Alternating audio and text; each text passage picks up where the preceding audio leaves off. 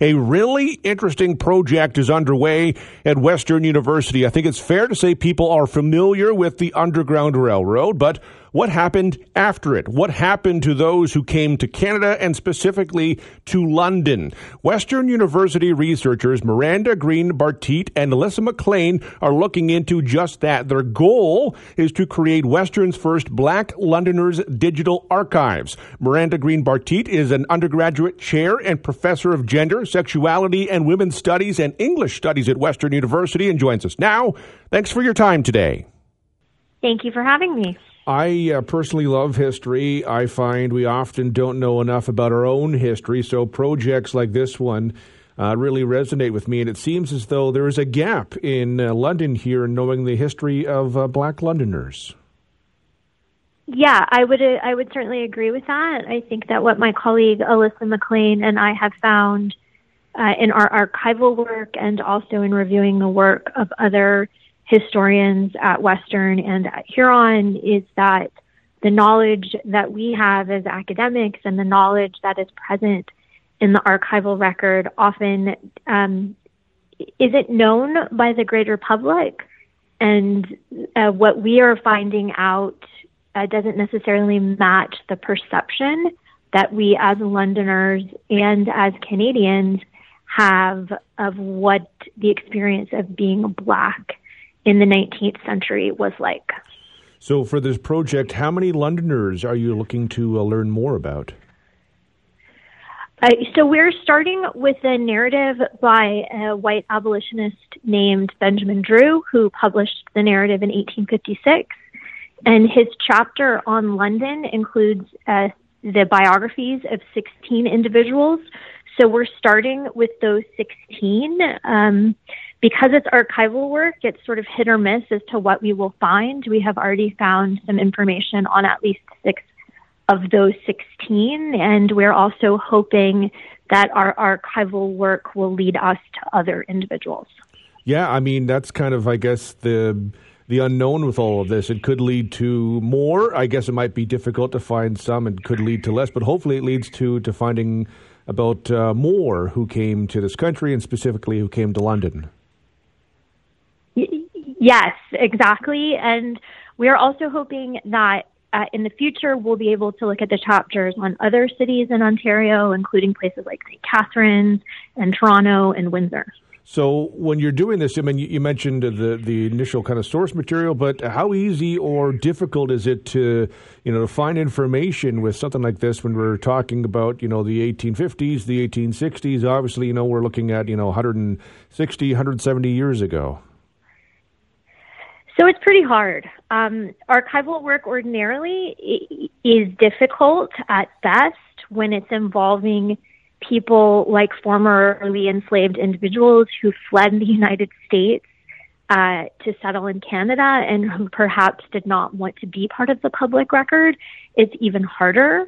We have no way of knowing uh, whether or not the names that Benjamin Drew recorded in his book are the names of actual individuals.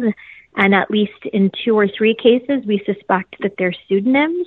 So it's it's uh, hard to find references to those individuals. Um, the people who we have found in the archival record, their names change uh, a, bit. One individual in particular in the narrative is referred to as Abby Jones, and in the historical record of uh, census documents in London, we have found an Abby Jones, but we have also found an A B Jones. Uh, so we're speculating that they may be the same individual just based on the way that the details line up. Also, because censuses weren't done um, with regularity or because uh, formerly enslaved individuals perhaps didn't have homes of their own, they lived in boarding houses or they lived with friends, um, with with church acquaintances. It's it's relying on census rolls or city documents is is not not always accurate.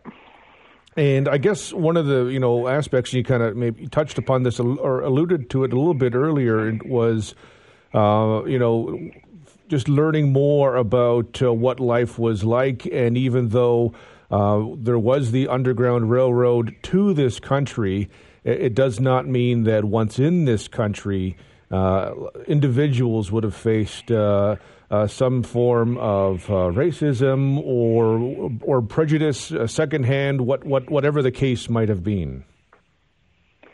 No, the presence of the Underground Railroad certainly doesn't indicate that at all. And what is revealed in some of the narratives, and certainly what we're finding when we look at other historical documents and other individuals' research, is that they faced a fair amount of racism coming to this country and, and coming to Canada in particular. Um, in addition to having a relatively sizable population of formerly enslaved individuals in, in London, uh, post 1865, with the conclusion of the Civil War, London also had a rather large population of uh, Confederate fugitives. So uh, London has a long-standing tradition of being both progressive and conservative, and I think that we are seeing that reflected in what we're learning about these individuals' lives. What could learning more? I mean, to that point, I mean, what could learning more about our past really help us understand the present? Then, I think that learning about our past, um, the way that racism has been instituted in structures um, will will help us understand how racism continues to affect uh, structures in our own city, and also help us to deconstruct longstanding prejudices and stereotypes. And what could this research lead to? I know there's the uh, the goal of uh, creating you know a digital archives for this, but what's the hope that this could lead to? So the hope is that we are actually able to track these individuals in Drew's narrative and to see the relationship that they had uh, with London in terms of space and location, but also to determine uh, what happened to them after Drew's narrative, so after 1856. And what we have initially found in the historical record for those that we've been able to locate is that many of them stayed in London for several years and then um, most seem to fall out of the historical record of London by about 1865. So we're trying to determine what that means. What what is that connection um, to the to the what's going on in the United States at the time? 1865 is the end of the Civil War. Many formerly enslaved individuals started looking for relatives that had been forcibly separated, from whom they had been forcibly separated. So we're speculating that some may have returned to the states in creating the digital archive, we're really hoping to create a permanent home for this information that is accessible to everyone. We do not want to gatekeep this information. We don't think that this information is only relevant to academics. We think that anyone who has an interest in the history of Black Londoners or the history of Black individuals in Canada should be able to access this information. It'll be really interesting to see where this goes. I certainly appreciate the time today. Thank you very much. Thank you so much. That's Miranda Green Barteet, undergraduate chair and professor of gender, sexuality, and women's studies and English studies at Western University.